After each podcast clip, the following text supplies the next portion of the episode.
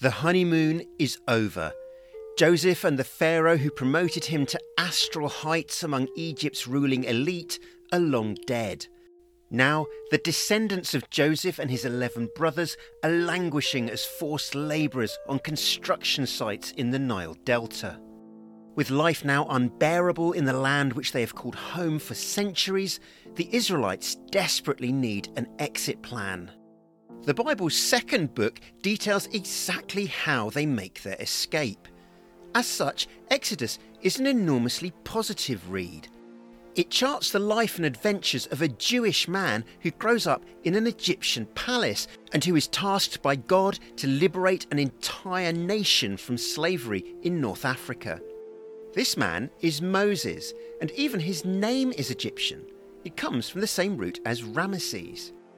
Exodus follows the incredible lengths to which God appears to go in order to release his people, and charts the Israelites' extraordinary midnight dash to freedom. Anyone who has watched the Hollywood epic The Ten Commandments knows that Moses meets God on a mountain and returns holding the 10 fundamental rules for life on earth, etched into tablets of stone. Further rules follow, creating a lull after the adrenaline of the escape.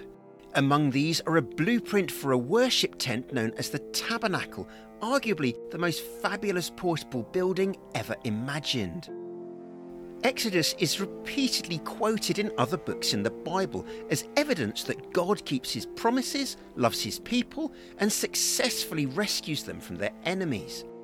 There's a palpable sense of optimism in the book that God is about to finally lead his people into the land he promised to Abraham, and that he is genuinely on their side. The future appears to belong to the people of Israel. All nations will fall before them, and only a complete failure to trust God can possibly get in their way. Interestingly, at 430 years, the gap between the end of the book of Genesis and the start of the book of Exodus is the longest unchronicled time period in the Bible. The book's next longest downtime is the 400 years between the final full stop of the Old Testament book of Malachi and the first letters and Gospels of the New Testament. As with Genesis, it's not certain who wrote the book of Exodus or when. Originally, the belief was that Moses wrote the entire Torah, the first 5 books of the Bible, also known as the Pentateuch. By the end of the 19th century, this view had become decidedly unfashionable, especially as there were repetitions and alternative versions of the same events across the 5 books, suggesting multiple authors. The general consensus is that the unknown hand or hands that penned the book of Exodus completed their final draft sometime in around 400 BC. Greek geeks will know that Exodus literally means the road out. Ex means out of, and hodos is road or way. At the time that Joseph walks the corridors of power in the royal court of Egypt, the calm, easy-going vibe of the 12th dynasty is well underway. Egypt is divided into the upper and lower kingdoms, and the upper kingdom, which includes the lush crescent of the Nile Delta, is ruled by the Hyksos pharaohs. It's a peaceful place, and the tribes thrive in their new home. Exodus describes how the descendants of Jacob who settle in Egypt multiply dramatically, and that the land fills with people who are related to this man, who also went by the name of Israel, and who are known as the Israelites. By the time of the 18th dynasty, some 4 centuries later, the mood has changed dramatically. The Hyksos pharaohs have been driven out, and Egypt is united once again. This is bad news for the Israelites, and despite having lived peacefully in Egypt for generations, they are now looked at with deep suspicion. Pharaoh is worried that such a large minority might join his enemies in a war, and begins to see the Israelites as a threat to national security. The Golden Age is over. The Israelites' privileged status is lost, and they are now treated as cheap labour to be used on the ambitious construction projects of pharaohs like Thutmose III and Amenhotep II. They work under Egyptian slave masters, constructing the northern cities of Ramses and Pithom, but somehow still manage to produce large families. This is what leads to Egypt's leaders fearing them and seeing them as a threat that needs to be neutralised. Consequently, the Israelites are worked ruthlessly in Egypt's brickworks, on building sites and out in the fields. In a relatively short time, their status swings from privileged guests to unwanted migrants. My name is Chas Bayfield, and this is Holy Bible, Episode 15, A Boy in the River.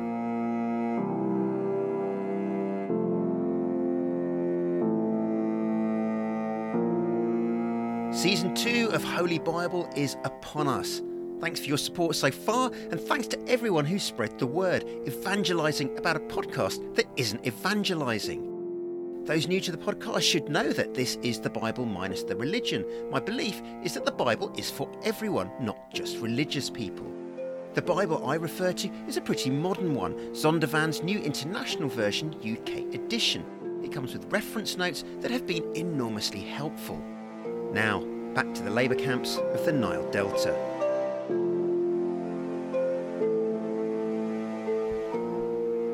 Pharaoh's fury that his country is overrun by Israelites makes him determined to stamp out these people once and for all. His plan to exterminate the Israelites is a crafty one. He approaches the Hebrews' two midwives and tells them that they must kill all baby boys born to Israelite women. A quick note.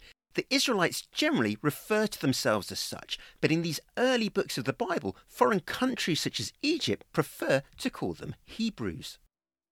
Unwilling to follow through on such a crime against God, the midwives continue to deliver healthy baby boy after healthy baby boy. This doesn't sit well with Pharaoh, who wants to know why they have defied his orders. The canny midwives spin a tale that Hebrew women are feistier than their Egyptian counterparts and manage to give birth before any professional assistance can reach them. Pharaoh buys the story, and according to Exodus, the midwives are rewarded by God by having children of their own. As a result of their actions, the Israelites continue to increase in number, but Pharaoh's hostility remains unabated. He ups the stakes and puts in force a nationwide order that every baby boy born to an Israelite woman must be thrown into the River Nile. It's a terrible law, and when a man from the tribe of Levi and his wife give birth to a healthy boy, they have a tough choice to make, to kill their son or let him be killed. They hide the boy for 3 months, and when it becomes impossible to keep his existence secret any longer, they take a papyrus basket, cover it in tar and pitch to keep it waterproof, and set it afloat among the reeds of Egypt's great river. While the floating cot begins its journey downstream, Moses' sister Miriam keeps watch. Incredibly, the basket passes by a royal party from Pharaoh's palace. Pharaoh's daughter has come down to the river to wash, and when she sees the basket among the rushes, she asks one of her entourage to investigate. Some people believe the girl is the famous 18th dynasty princess who becomes Queen Hatshepsut. Inside his papyrus cocoon, Moses is crying, and Pharaoh's daughter takes pity on him. As a royal Egyptian, the princess knows the rule concerning baby Hebrew boys. But while she's working out what to do next, Miriam appears and suggests that she fetch a Hebrew woman to feed the child.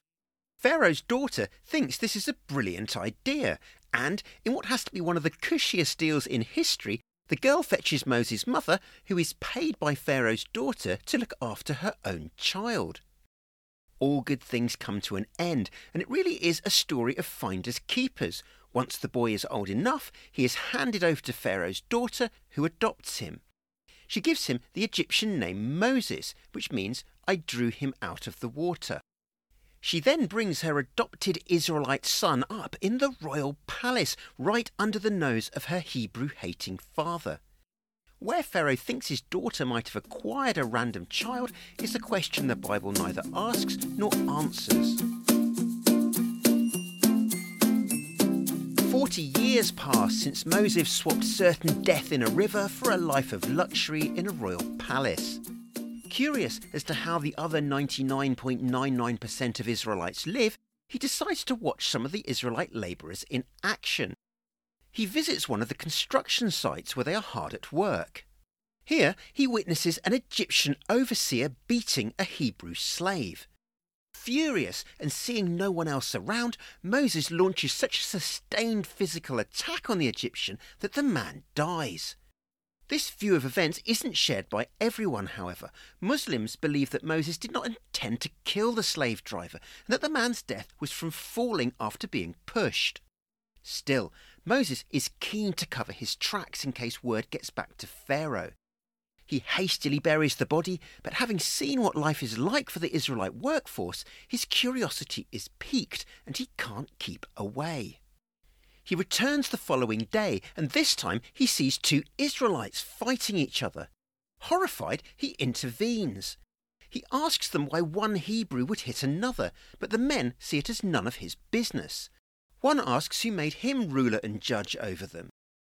It's a moment of fabulous irony as, spoiler alert, many Christians, Jews and Muslims believe that Moses eventually meets God on Mount Sinai, walks away with the 10 Commandments and leads Israel through 4 books of the Bible, making him the literal embodiment of the Israelites' judge and ruler.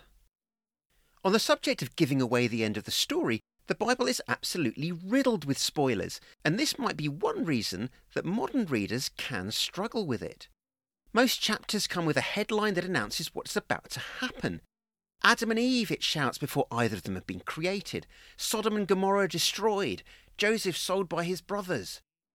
This may remind readers of 19th century novels whose chapters are prefaced with, in which the happy couple embrace under an apple tree, move to London and embark on a journey to the Indies. Only in these books, the headers act more like nuggets of tantalising clickbait rather than a blunt statement of the forthcoming action. When one of the fighting Israelites asks Moses if he is going to kill him like he killed their Egyptian overseer, Moses is horrified. Yesterday's attack is clearly already common knowledge. He's right to be concerned. When Pharaoh hears what Moses has done, he sends out men to kill him. Clearly appreciating where this is going to end, Moses wastes no time in exiting Egypt and flees across the border to the land of Midian. With their base near the Gulf of Aqaba on the Red Sea, the Midianites are a feisty bunch of camel-riding nomads descended from a son born to Abraham after the death of Sarah. Thanks to its border location, Midian makes an easy bolt hole for Moses when he realises that Pharaoh is after his blood. Once safely out of Egypt, Moses rests by a well. While he's here, 7 sisters arrive to water their flocks, but are driven away by some shepherds who want the water for their own animals. Moses might be seen as a bit of a social justice warrior. He has intervened in an assault and a fight, and when he sees these bully boy tactics, he steps in again and waters the women's flocks himself. Disruptions like the unfriendly shepherds are obviously a fact of life for the family. So when his daughters return from their mission so early, their father Jethro is surprised to see them. Jethro is described by the Bible as a priest. He's seen today as the father of the Druze, a religion that currently has 1.5 million followers. When his daughters explain that an Egyptian helped them, he's amazed that they didn't bring someone as useful and kind home for dinner. It's not like the desert is filled with eligible young men, and he has 7 daughters. Moses is duly fetched and agrees to work for Jethro, who throws in one of his daughters, Zipporah, as a wife. The couple have a son named Gershom, whose name sounds like foreigner here, because Moses is keenly aware how far he is from home. Meanwhile, back in Egypt, there is a regime change. Pharaoh dies, but the situation for the enslaved Hebrews fails to improve. Exodus describes how the people cry out and that God not only hears their distress, he remembers the promise he made to Abraham, Isaac and Jacob to provide them with a homeland of their own. The narrative then jumps another 40 years. Now aged 80, Moses is still in Midian and is still dutifully looking after his father-in-law's flocks. The extreme age of some of the Old Testament's characters is one of the factors that give this part of the Bible such a credibility problem with non-believers.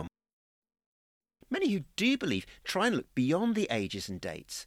These seem to be somewhat movable feasts, and even if the whole shebang is make-believe, they see the message and moral that God is to be trusted and has his people's best interests at heart as a useful one. Back in the story, Moses is leading his animals through a wilderness region, which Exodus describes as Mount Horeb. Horeb is synonymous with Sinai and might simply mean the highland region in which this particular mountain can be found. While he's here, something out of the ordinary catches his eye. A nearby bush is burning, yet doesn't appear to be suffering from the effect of the flames. Moses is curious, and when he inspects this nature-defying phenomenon more closely, he hears what readers are told is the voice of God. The voice calls his name and warns him not to come any closer. He is to take off his sandals, as the ground upon which he is standing is holy, he is told. Moses has grown up in an Egyptian palace, distanced from the culture and worship of other Israelites. Since leaving his homeland, he has been living with a priest who operates in a completely different belief system. There is every chance that he has absolutely no idea who God is. To make it clear for him, God introduces himself as the God of Abraham, Isaac, and Jacob. In awe of what he is seeing and hearing, Moses hides his face. God shares some information with him that seems wholly unconnected with his current situation. The Israelites back in Egypt are being oppressed to such a degree that God has heard their cries of distress and is genuinely concerned for their well-being. God then shares his plans to rescue his people and bring them into a spacious land that is flowing with milk and honey and which is currently inhabited by numerous Canaanite tribes.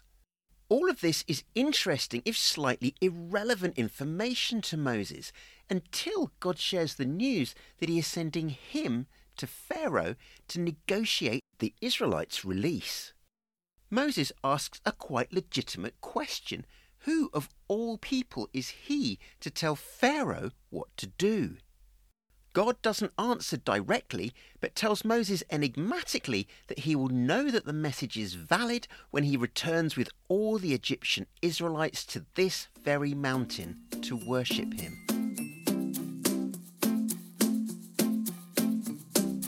With little, if any, idea of who God is, Moses wants to be completely clear who he should tell the Israelites has sent him should he undertake this mission.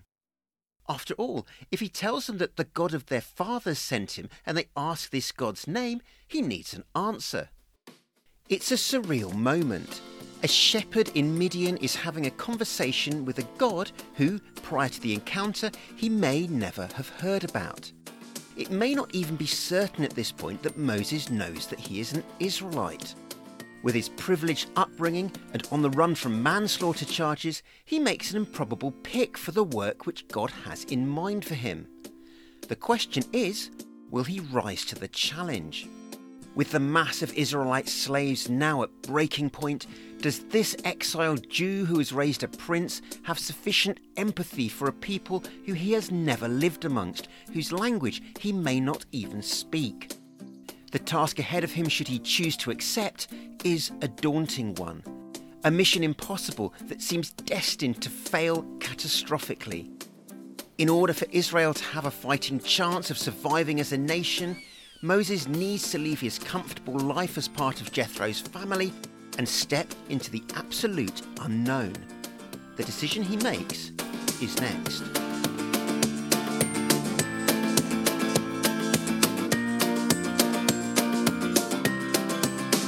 Holy Bible is written and produced by me, Chas Bayfield, with music by Michael Auld and Jon Hawkins Music.